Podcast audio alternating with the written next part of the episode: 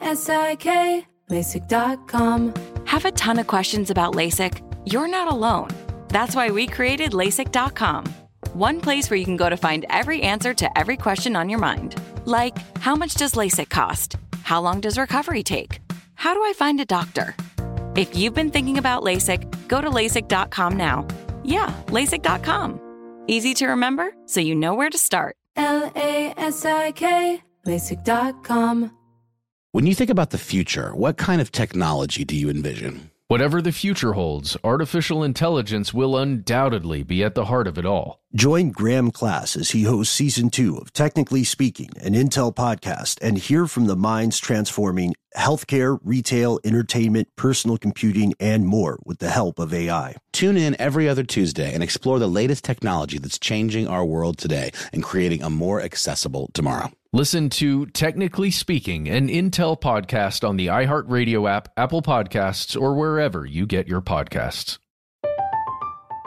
I'm Katya Adler, host of The Global Story. Over the last 25 years, I've covered conflicts in the Middle East, political and economic crises in Europe, drug cartels in Mexico. Now I'm covering the stories behind the news all over the world in conversation with those who break it. Join me Monday to Friday to find out what's happening, why, and what it all means. Follow the global story from the BBC wherever you listen to podcasts. What's up? This your boy Lil Duval, and check out my podcast, Conversations with Unc, on the Black Effect Podcast Network. Each and every Tuesday, Conversations with Unc podcast feature casuals and in-depth talk about ebbs and flows of life and the pursuit of happiness. Unlike my work on stage, I tap into a more serious and sensitive side to give life advice and simply offer words of encouragement, yet remind folks to never forget to laugh. Every Tuesday, listen to Conversation with Unc, hosted by Lil Duval on the Black Effect Podcast Network, iHeartRadio app, or wherever you get your podcasts. Presented by AT&T. Connecting changes everything. From UFOs to psychic powers and government conspiracies, history is riddled with unexplained events. You can turn back now or learn the stuff they don't want you to know. A production of iHeartRadio.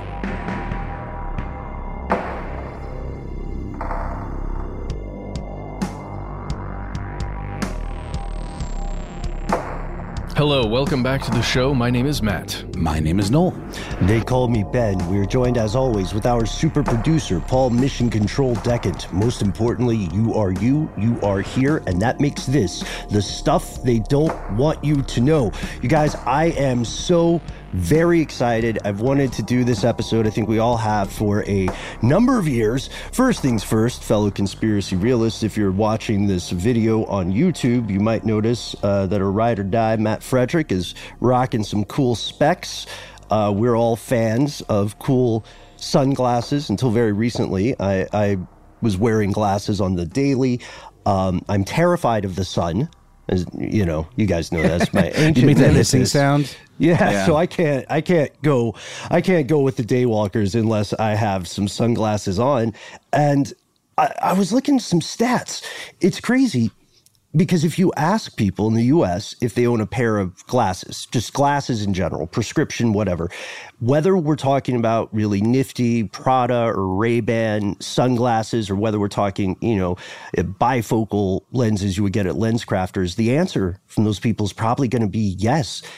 89% of women in the US wear sunglasses as of 2016. 83% of dudes do the same. And prescription sunglasses are also on the rise. It's just, it's a big, big, big, big business. But according to the critics, and as everybody knows, if you listen to our recent uh, conversations on strange news, according to the critics, there's something wrong with this industry, something deeply wrong. And uh, you'll hear Uh, people. yeah, and you know, Yeah. there's also something wrong with my glasses because I'm wearing contacts right now, and these are corrective lenses, and I'm getting a headache, so I'm going to take Is these it off giving you double vision? yeah, well, but you need those glasses or those contacts. That's something we'll get into too, because look, the critics are saying that you can go into a Pearle Vision, you can go into a Lens Crafters, a Sunglass Hut, you can go wherever the heck you want, and you can buy whatever kind of glasses or frames you want, very expensive ones to bottom of the barrel. And those brands and those different prices don't actually matter. Because according to the critics, you're ultimately buying your spectacles from one very, very powerful company, Luxottica. That's how it's usually known. And they've got a different official name now, but we're finally doing it, you guys. Uh, how ridiculous will it be if this is the episode after these many years that sinks our show? Why am I asking? Because Luxottica is seriously like super powerful. They're like the Illuminati of spectacles.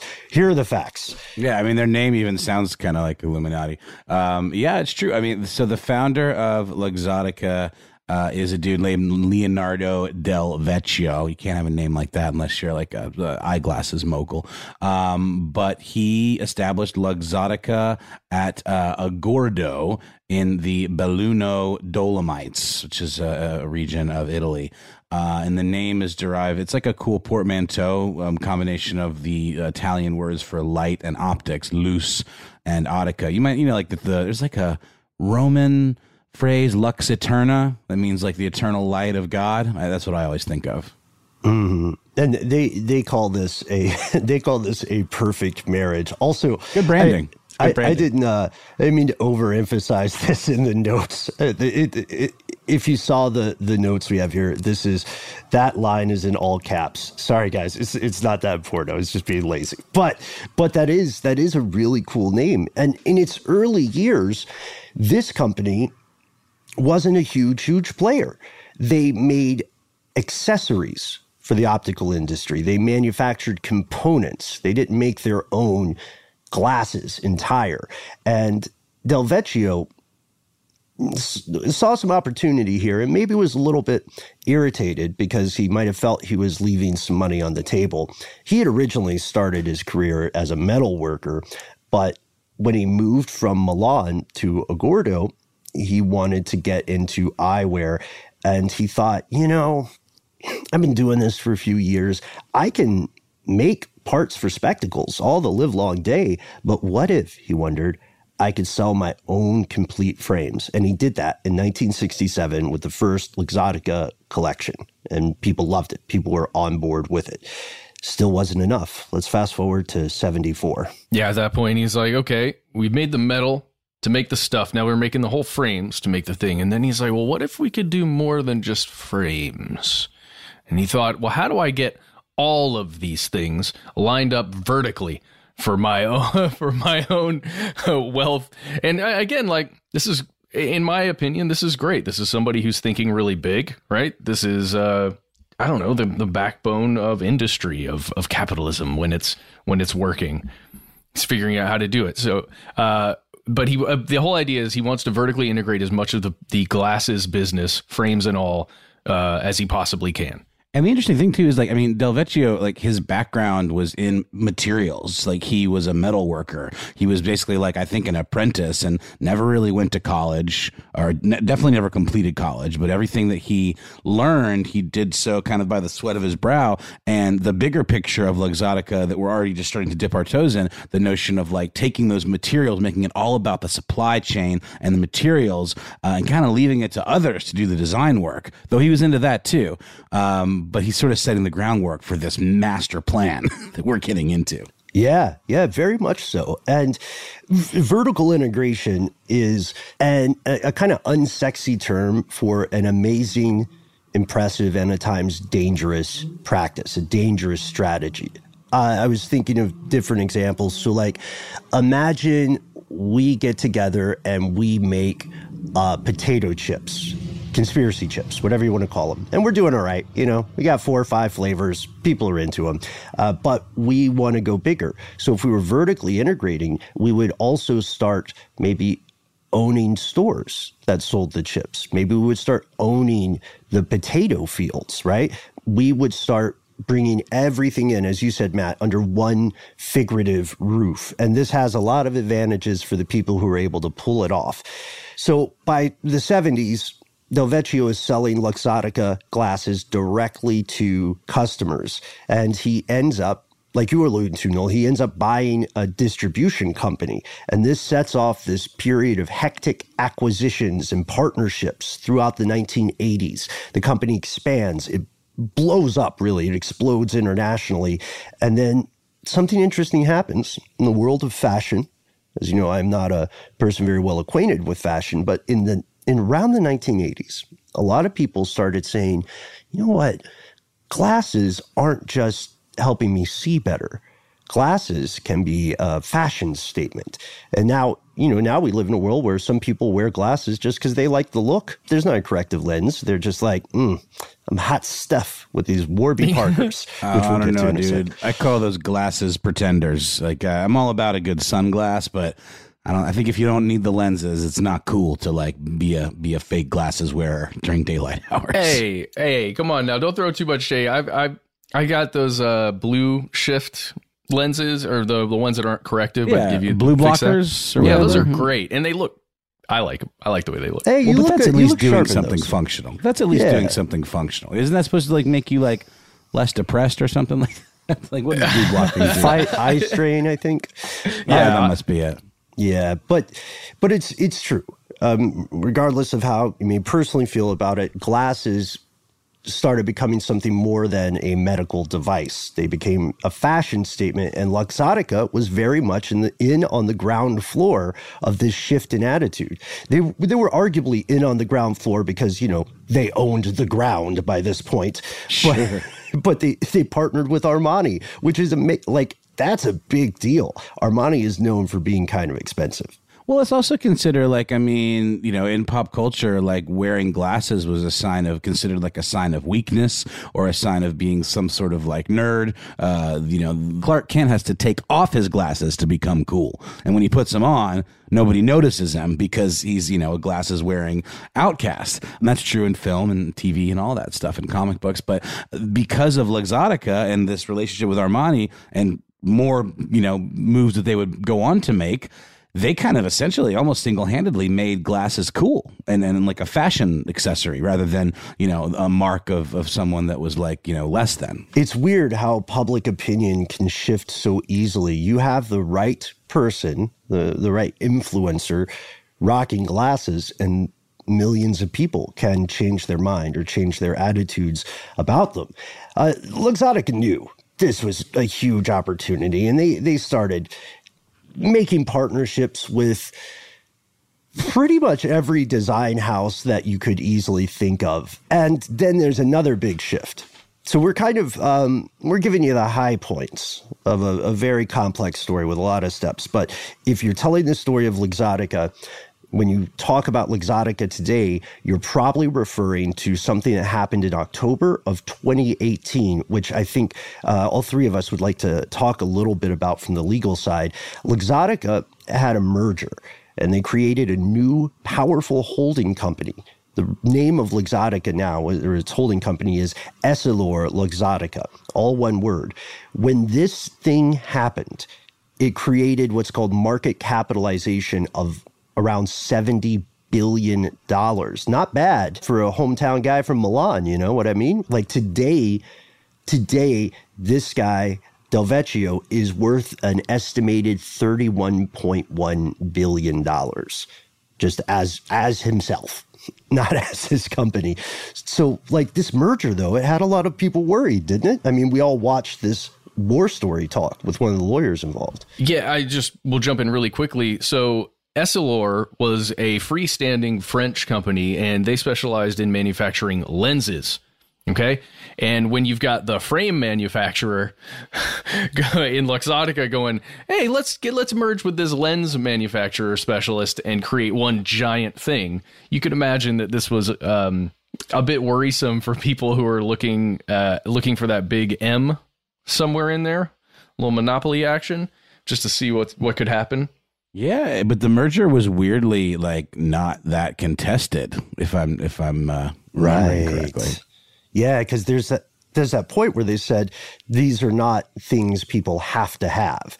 Like Ray Bans are very popular sunglasses, but they the authorities what, who knows what the backroom situation was like, but the authorities officially concluded after long conversations that Ray Bans and a lot of sunglasses were in fact what they call it. They were not must have must have items. Yeah. Yeah. And I mean, you know, and that's, that's certainly true. They're, they're more of a status symbol uh, in many ways than they are like a necessity. You can buy a pair of $20, you know, gas station sunglasses, which ironically Ray-Bans used to be. There was a period where like Ray-Bans as a freestanding company were, were like failing after, you know, getting a bunch of hype because of Tom Cruise wearing them in Risky Business. And I believe also in Top Gun where he had more of the, the mirrored shades. Um, they kind of took a dive and were struggling. And there was a period in the late 90s where you could buy a pair of Ray-Bans at like a drugstore for you know 20 30 bucks and luxottica when they you know bought that brand or, or rather i'm not quite sure exactly the relationship because they have various arrangements but they turned it around and made it into one of the most recognizable you know luxury quote unquote uh, you know glasses brands in the world and made it made it made it like a status kind of thing or like a symbol of like hey i can afford to spend 150 you know minimum 150 dollars on a piece of plastic that i put on my face But the thing is, it's not just Ray Ban, right? no I mean- no. nope and there's a lot of stuff people get wrong about it. Uh, they can. There's a stat that I want to bust later on in the show today, uh, and folks familiar with the story, you can probably guess what that statistic will be. But you're absolutely right, Matt. We can we can laundry list them, uh, but we're not going to laundry list them all because the show would just be us doing that for like easily 30 minutes. That's how deep this goes. The company still makes sunglasses. They still make prescription frames, and if you talk to them, their two big like buckets are retail distribution selling sunglasses, frames, lenses in stores. And then the other one is manufacturing or wholesale distribution. So they're not selling directly to consumers at that point. But Yeah, they're selling to the stores that they own, all the damn stores they own. yeah, let's because they own some brands. Like you, you might you might think, oh, I can't wait to buy my Vogue glasses. But do I choose between the Vogue or do I choose between the Oakley?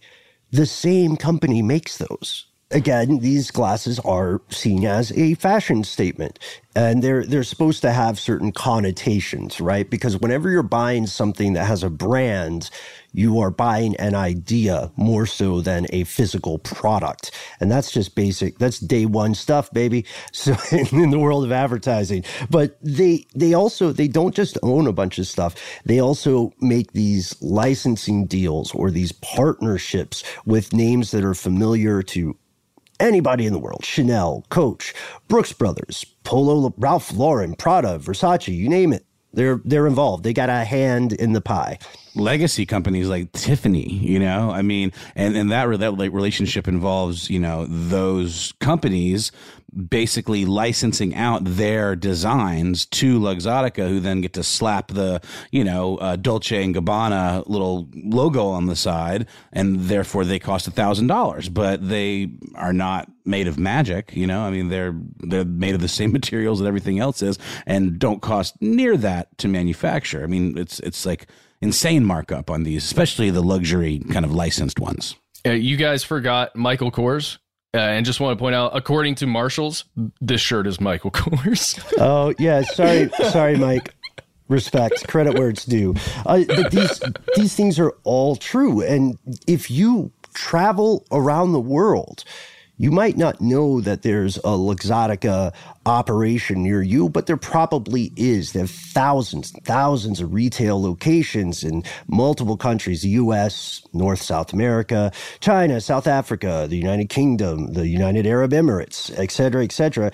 But if you walk into an eyeglass store or sunglass store in these areas, you might not know you're walking into a Luxottica store. You might think, ah, should I go to Sunglass Hut? Or should I go to Apex by Sunglass Hut? Or should I go to Spectacle Hut? Or should I go to Lens Crafters? or maybe Pearle Vision, huh? Uh, uh, Target Optical. I, I've been there. Targets have a lot of lenses that you can buy. or OPSM or or Ilori or hey, what about you know getting my vision care covered? These frames are expensive. These prescriptions are expensive. Uh, maybe I'll use EyeMed Vision Care. That seems legit and unrelated to any of these other things. Wait, I'm on their website now, and oh, why is Target Optical listed in Sunglass Hut? Pearle Vision, Lens Crafter. Mm-hmm. Wait a minute. Mm-hmm. OPSM? One sunglass I don't hut to rule them all. and in the darkness bind them. Yes, it's true. It's all true, folks. They're not different. Fingers on a hand. That is what we were talking about. Fingers on a hidden hand.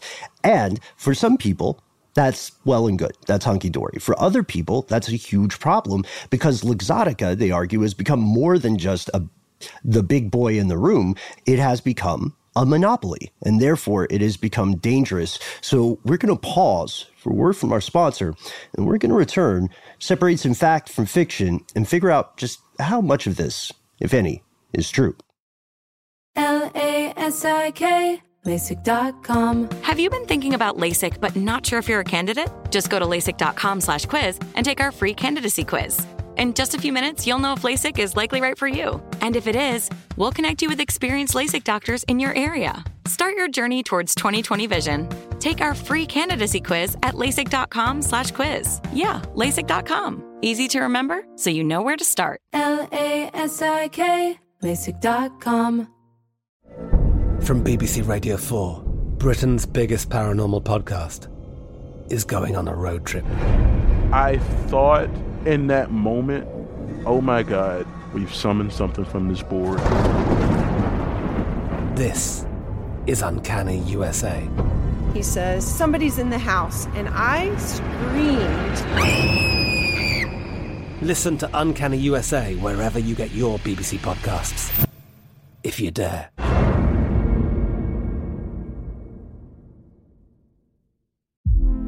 Hey, girlfriends, it's me, Carol Fisher. I'm so excited to tell you about the brand new series of The Girlfriends. In season one, we told you about the murder of Gail Katz at the hands of my ex boyfriend Bob. At one point, a woman's torso washed up on Staten Island and was misidentified as Gail. She spent nine years in Gail's grave, and then she just disappeared. It's almost like it's become this moral obligation to find her. And that's what we're going to do find this missing girlfriend and tell her story. With the help of some of your favorite girlfriends from season one, like my producer Anna. Oh my God. My friend Dr. Mindy Shapiro. Hi, it's Dr. Shapiro, and I'd like to speak with the deputy medical examiner. And of course, Gail's sister Elaine Katz. Having no closure, it kills you. Join us as we try to solve a 35 year old cold case. It's not going to be easy, but it's going to be one hell of a ride. what? I can't believe this. Listen to season two of The Girlfriends, Our Lost Sister on the iHeartRadio app, Apple Podcasts, or wherever you get your podcasts. A new season of Bridgerton is here. And with it, a new season of Bridgerton, the official podcast. I'm your host, Gabrielle Collins, and this season, we are bringing fans even deeper into the ton. Colin Bridgerton has returned from his travels abroad. Is betrothal written in the stars for the eligible bachelor? Meanwhile, the ton is reverberating with speculation of who holds Lady Whistledown's pen. We're discussing it all. I sit down with Nicola Coughlan, Luke Newton, Shonda Rhimes, and more to offer an exclusive peek behind the scenes of each episode of the new season. Watch season three of the Shondaland series on Netflix. Then, fall in love all over again by listening to Bridgerton, the official podcast, on the iHeartRadio app, Apple Podcasts, or wherever you get your podcasts. Subscribe to catch a new episode every Thursday.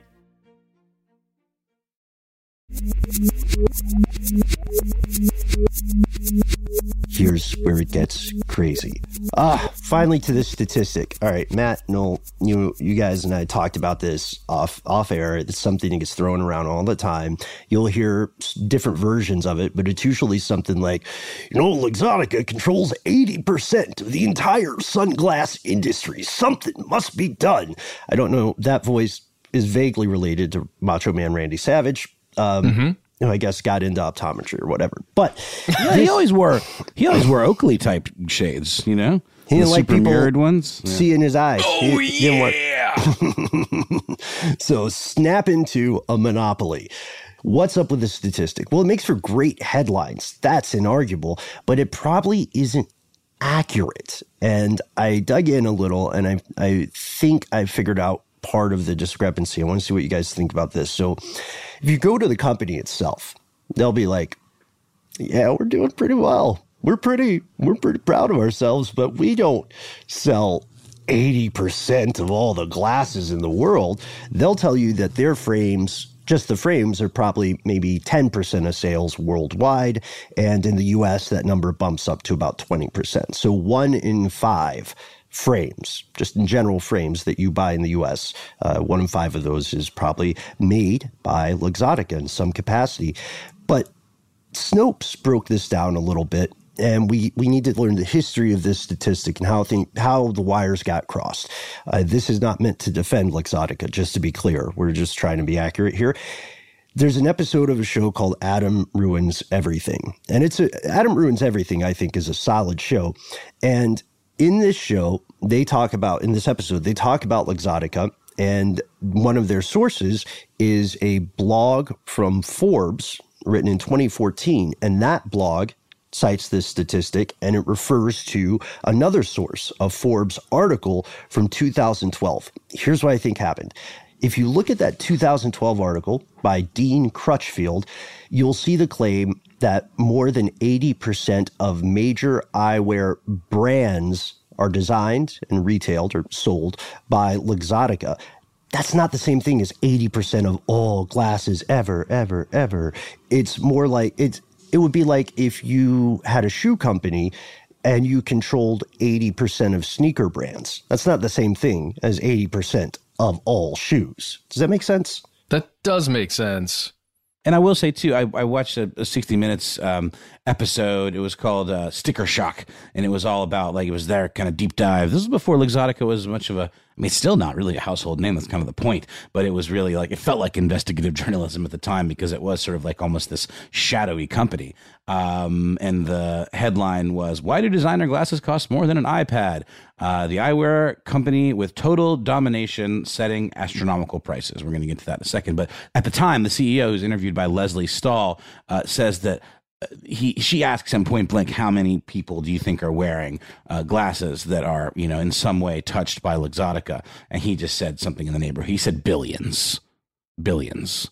So whether or not it's 80% of the overall market share I mean billions of people, you know, by the admission of the CEO, whose probably job is it to soft pedal these ideas of monopoly. Uh, that's kind of insane and definitely shows some serious domination of that space. Oh yeah, and there's not really a um, the the thing that's fascinating is there's not a ton ton of information out there. There's not a lot of you could say visibility on some of the ins and outs of how these how the money moves in this situation and that's always something that you want to look out for when you're trying to figure out if something is a monopoly there's no mistake Luxottica is indeed a leviathan. It is the largest single player in its industry, but is it a monopoly? Yeah, of course it is. It would be uh, what how could it not be? Luxottica doesn't just own eyewear brands and frames. They don't just own distribution. They own insurance services. They have made these strategic partnerships and acquisitions that give them an, a significant uh, a significant amount of leverage on the price of a pair of glasses. They can kind of decide how the market moves. And there are plenty of people who will say, well, what's wrong with that? And there are plenty of people who say that is FUBAR. A lot of industry veterans have uh, have a complex relationship with Luxottica. There's one guy we found, uh, quote in LA Times, Charles Dahan. Uh, he used to be the main dude supplying frames to the company LensCrafters before they were acquired by, you guessed it, Luxottica. And he says there's no real competition in the entirety of the industry anymore. He thinks Luxottica and there's a quote from him they, they bought everyone and they set whatever prices they please. And those markups can be incredibly high, as anybody who's ever purchased glasses can attest. Like the when we're talking about a markup, a profit margin, the numbers might surprise you. Yeah, there was a pretty great article from the Guardian, if I'm not mistaken, where some former LensCrafter uh, high level execs were talking about the markup being like uh, bordering on a thousand percent. Well, yeah, I mean, think about it. Look, look at these. Look at these things. How much did these cost? They're. I mean, I get it. You're molding some pieces of metal and some plastics, and the lenses aren't, you know, simple to produce. But should this be like three hundred dollars, four hundred dollars? That's what they charge people in these like LensCrafters like stores, especially when you're getting your eyes checked and everything. These are these are some of the cheapest glasses I could find. And even with eye insurance, I had to pay a lot of money for these. And it's like, I just I don't get it as a consumer. Well, just just really quickly, the CEO Andrea Guerra in that 60 Minutes piece I mentioned, he, his defense of that as well. This is an item that you have to wear on your face all the time. It's the perfect crystallization of form and function, and that's not easy to do. That, that's that's uh, that's what he has to say about that. Yeah, because there is a lot of research that goes into this, right? Uh, there, there are people who disagree with that estimation. Folks like a, a journalist named David Lazarus, who was writing for the LA Times, he didn't really mince words when he called prescription eyewear, quote, perhaps the biggest single mass market consumer ripoff in the world. Uh, in 2020, oh, man. Yeah. I know, right? And oil companies are still a thing, but whatever. in 2012, he broke down the math and he verified that the average cost of a pair of frames, not lenses, mind you, just the frames, was about $231. And that was according to VSP. VSP is the biggest provider of um, eye, eye care, eye insurance benefits. So if you look at the average cost of a pair of just single lenses, that's $112. And those are the simple lenses. If you need some bells and whistles, then the price can double. So if we just take the base value there, 231 plus 112, then what we see is that $343 tens would be the average that people would pay all told, not counting an eye exam. I think that's exactly what what these cost. And these are made by Altair, another company, not Luxottica. Altair is associated with VSP, like directly associated with VSP. Oh, yeah. What the heck?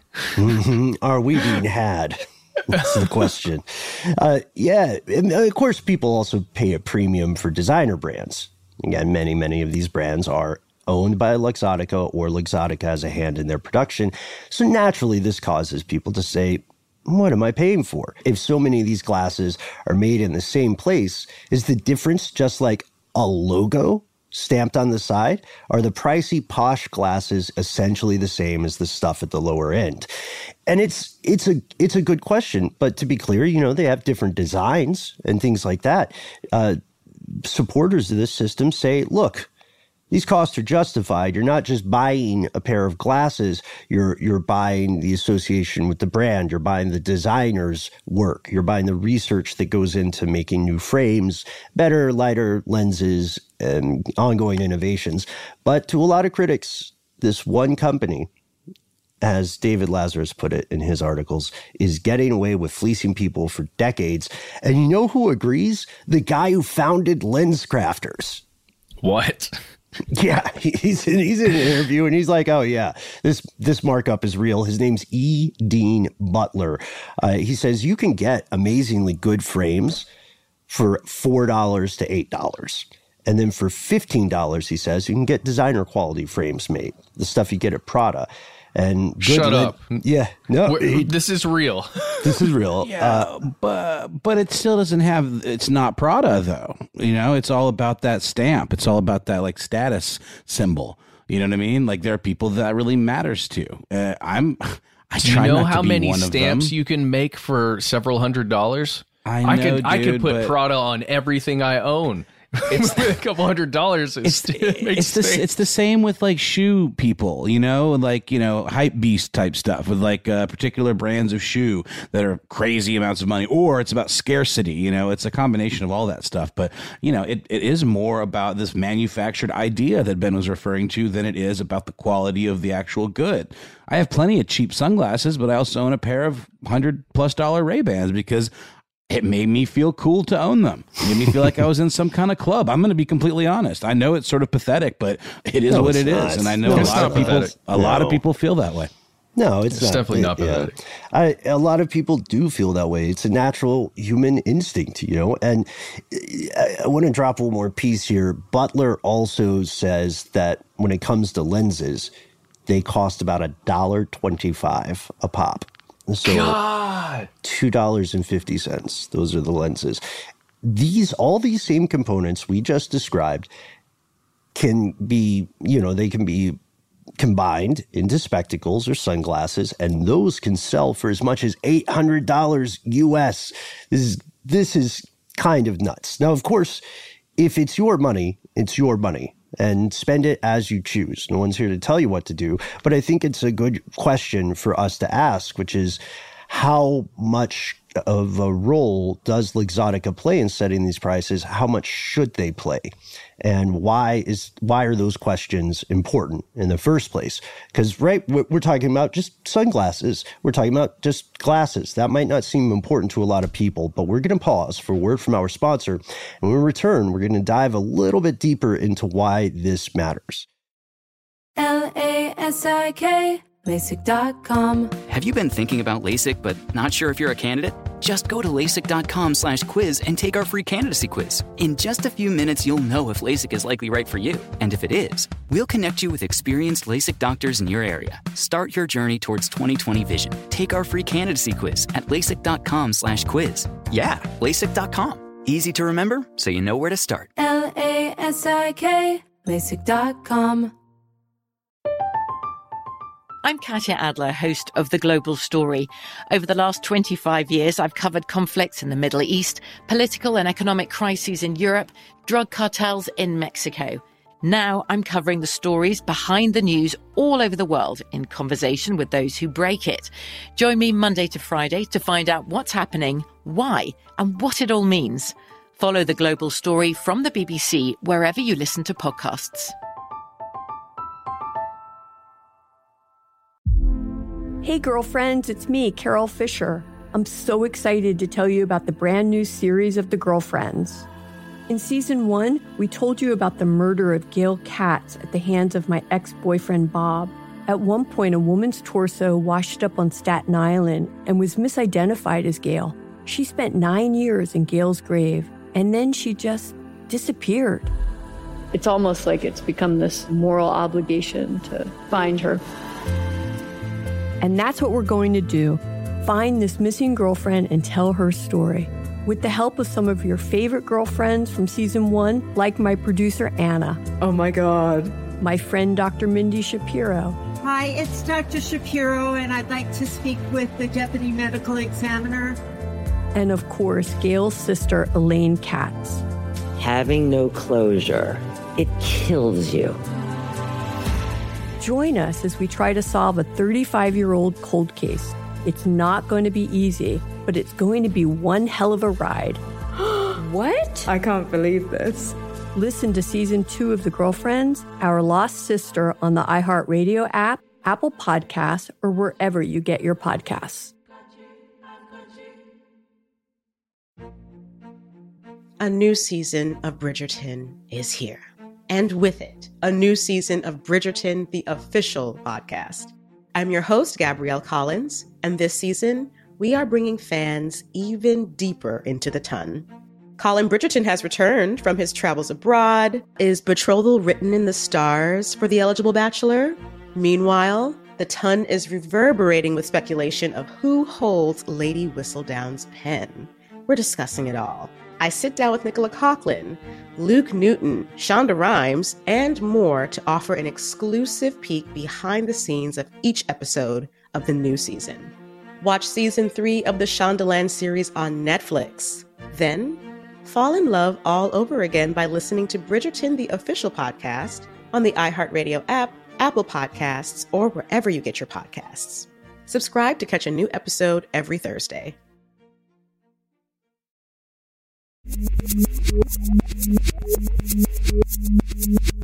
We've returned. Okay, so that's the situation. What on earth are we supposed to do? First, we got to admit, corrective lenses and glasses, right? They have ascended to the level of fashion, but they're also still medical devices. They're necessary for billions of people. And that means it becomes, arguably, I, I think there's a solid argument, it becomes a medical concern, like part of healthcare. You know what I mean? Like people people need to have glasses for more than just looking cool. That's why I wanted to talk about this so much with you guys because that's the only reason I have glasses because I had to. I couldn't see, right? And the first pair of lenses I got was at a LensCrafters. I remember it very vividly. Uh, it was it was at North Point Mall. Oh my god, I'm, I can see the whole thing happening right now. it was not crazy expensive. I didn't have vision insurance or anything like that, and it it wasn't crazy expensive. I remember the lenses themselves being really expensive for some reason.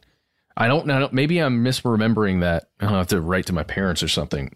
I was a kid, and I I remember something like there was such an upsell while I was in this place that's supposed to be an eye doctor, but it really felt like a lens distribution like store, right? Mm-hmm. I mean, it's what it felt like.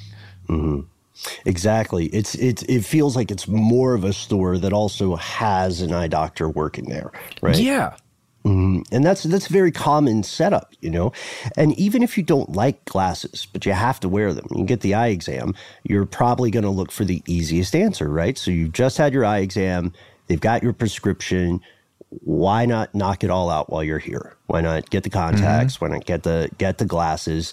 And even if you can point to examples of glasses that are more expensive just because they're fashionable, we can escape we cannot escape the simple fact these are not nifty little sartorial nods for most people wearing them they're necessary you need to see and if there's one company reigning over an industry that important then those folks have no choice but to interact with it that's it there's no other option and that doesn't like and maybe it maybe it's helpful in the long term for this company to have many guises for it to appear as though there are many, many more manufacturers and many, many more uh, stores than there are in reality. But how do you fix it? You know, would you say, would you say, okay, we need Uncle Sam to step in and prevent price gouging, right? Like, um, consider the example of insulin. Insulin, it had the price has exploded, right, recently, and it really shouldn't. Is it is it only a monopoly if it's something that people need, like like like like like the, like the internet, like telecom or whatever? It's maybe a little easier. The barrier to approving a monopoly there is a little easier. Uh, I'm just confused. Like this seems like a straight up monopoly, and yet they were allowed to have that merger where it's all of the pieces of the puzzle. You know, the the lenses and the and the and the um, uh, frames, but yet they it sailed right on through with very little um, pushback from regulators. So I'm just wondering, like, is it because, but, but then the medical device, you know, angle of it, especially the fact that they literally own that insurance carrier we talked about, EyeMed Vision, which self-proclaimed uh, the second largest vision benefits company in the United States, serving approximately 52 million members. And who do you think they cover? Where do you think the, the places that, that you go that are like in network are? It's those places I uh, named off at the beginning of the show uh, that we that, that, we mentioned that uh, they also own. So how is that not a total conflict of interest? I just don't understand how this is allowed to, to yeah. exist. Yeah, a monopoly doesn't have to be over a necessary good. Uh, it could be like a mono. You could have like back in the day, you might have a monopoly on the fur trade. People like wearing fur; they like using it for stuff, but you're not going to die or have your quality of life significantly impacted if you don't have fur, right? In the case of clothing, you would just wear something else. So that the argument there is that again, these are not must have items, these are optional, but that isn't really the case. It's it's not basely untrue, but it it is a little bit misleading to frame it that way, especially when you consider how convenient that makes the company's position. So, how would you if you said this was price gouging, how would you tackle it? You know, would you take an approach similar to the way regulators have tackled the pricing on EpiPens, which is definitely a must have item for some people? Uh, if you're a fan of the free market, if you fall more on that side of political economic philosophy, you might say, mm, I don't know. I, I think the government interference for sunglasses or glasses in general, I think that's a bridge too far. But there's a response to that And I think it's a response it's fair to ask. Didn't a free market pave the way for Luxottica in the first place? Like their again, their perspective is, you know, we're doing very well as a business. That's what we do. We, and, and we're the best at it, but we're not some kind of evil empire. We're giving, they'll say we're giving people a ton of options. You know, we're giving them a ton of choices, right? Not everybody has to buy $800 glasses we have other stuff available. That's their argument. But you can easily see why a lot of folks would have a problem with that, both inside and outside the industry. Um, one thing that we should note is this may not be the situation for forever or for long because now there are new competitors out there. There are places like um, Zenni. You guys remember Zenni? 100%. People love Zenni because they make stylish looking frames for a, an affordable cost. Clearly, I am uh, uh, sponsored by them. No, I'm not. But like, or like Warby Parker, you know, they've kind of cornered the market on internet uh, only frames. But the, the question there is like, are they just gonna? We didn't talk about this, but I'd love to bring it up. Yeah, uh, Oakley, we we mentioned, and I think I've maligned somewhat. Sorry, any Oakley wearers out there, but Oakley kind of called them on this stuff as a company, they called them on this price fixing, you know, uh, shenanigans. What do you think the Luxottica did? They they dropped them from all their stores. Ah, there we go. And then they and then they bought them. in a Yes. hostile takeover. Yeah, they in a sank their hostile takeover. We sank their stock by because they again, if you're the only game in town in terms of retail, aside from little niche, you know, stores. I mean, Sunglass Hut. That's kind of where it's at. It's in every mall. You, you think of like where do I go to get sunglasses aside from like some cool local store that sells all kinds of stuff, or maybe like you know b- boutique type type shops. You're gonna say Sunglass Hut or one of those places. So if your product is dropped from the one kind of hub for buying sunglasses, you're screwed. And then once there's once there's their stock price tanked, uh, they bought them for like a deep discount.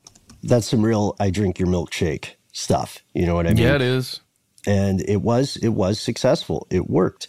Uh, you'll you'll see other people criticize Luxottica. This is not necessarily a hidden thing. It was um, last week tonight. Had a piece on it. We mentioned Adam ruins everything. There's been a lot of reporting over the years, but the situation hasn't really changed. That's that's the thing. People might be more aware of it, but that's that's not stopping what people would characterize as monopolistic practices. And this is not a case uh, like the De Beers cartel, which has to advertise in the U.S. through a number of other fronts. You know what I mean? Luxottica is here. They actually just relocated a bunch of jobs to Dallas.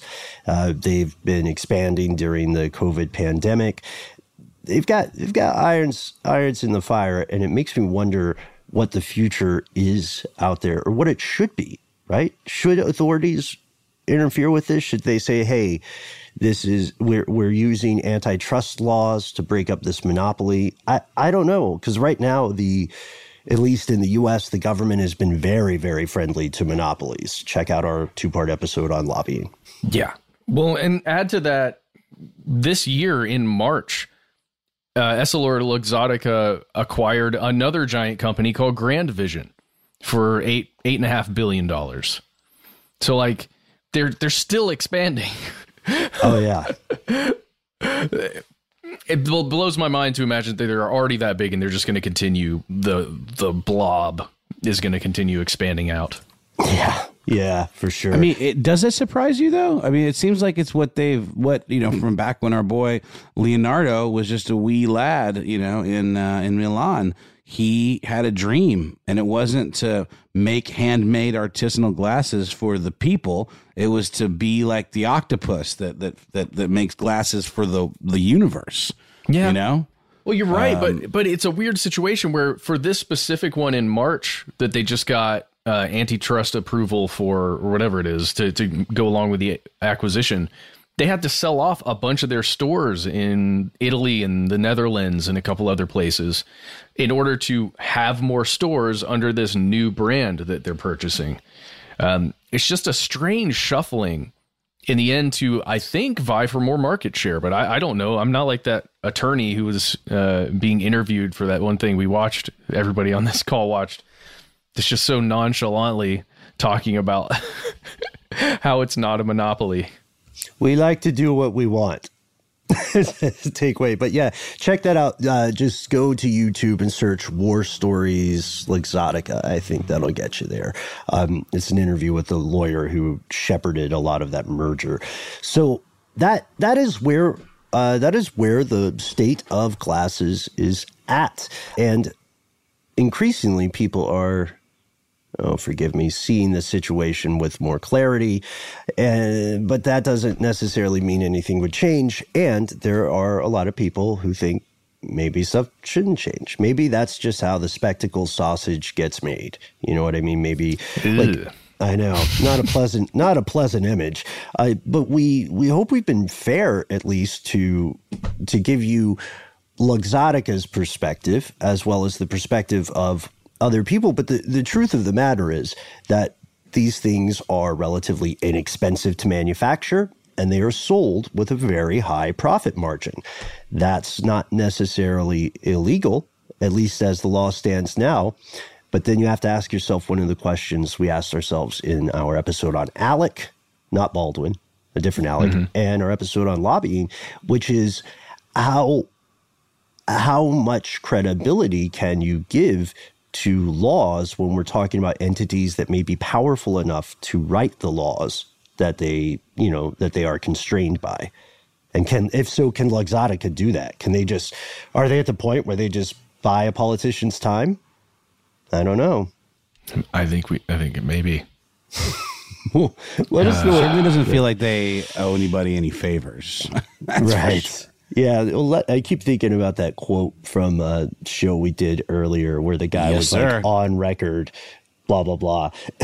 Check it out if you want to, if you want to hear it. What was it? It was something involving a sex act, but it meant to be a stand-in for like this guy owns everybody, right? Kind of. Hmm Yeah, and you can you can find it. Just check out our check out our earlier, uh, I believe it was Strange News uh, or listener mail, but it's out there. And now we pass the contact lenses to you folks. What do you think should or should not be done about this? Do you think that this is price gouging? Do you think that it victimizes maybe vulnerable people who have no other option, or do you think this is just business as business goes? Yeah, we, we want to know.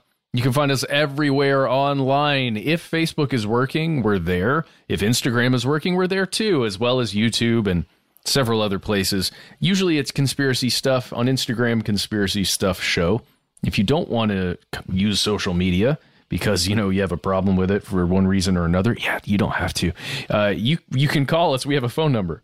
That's right. It's one eight three three STDWYTK. Three minutes is the time which you shall have to leave your missive. Um, make sure to let us know that it's okay to use the audio on the show, and then you might hear yourself on one of our weekly listener mail episodes. Also, if you would be so kind as to tell us what to call you, give yourself a cool nickname. We're cool with anonymous, whatever. If you want to use one of those fancy voice disguiser things on you, we might even go so far as to do that if your story is super cool. Hey, and if you got more to say, you want to send us more things, why not use our good old fashioned email address? We are conspiracy at iheartradio.com, a subsidiary of Luxottica. Kidding, kidding.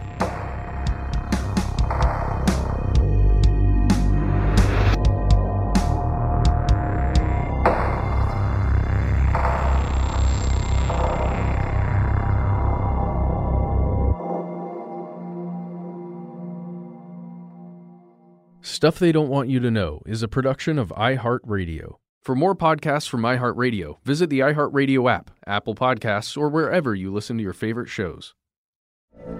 From BBC Radio 4, Britain's biggest paranormal podcast is going on a road trip. I thought in that moment, oh my God, we've summoned something from this board. This is Uncanny USA he says, Somebody's in the house. And I screamed. Listen to Uncanny USA wherever you get your BBC podcasts, if you dare.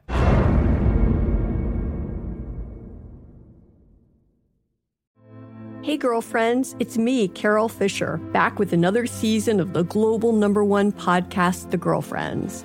Last time, we investigated the murder of Gail Katz This time, we're uncovering the identity of the woman who was buried in Gail's grave for a decade before she disappeared. Join me and the rest of the club as we tell her story.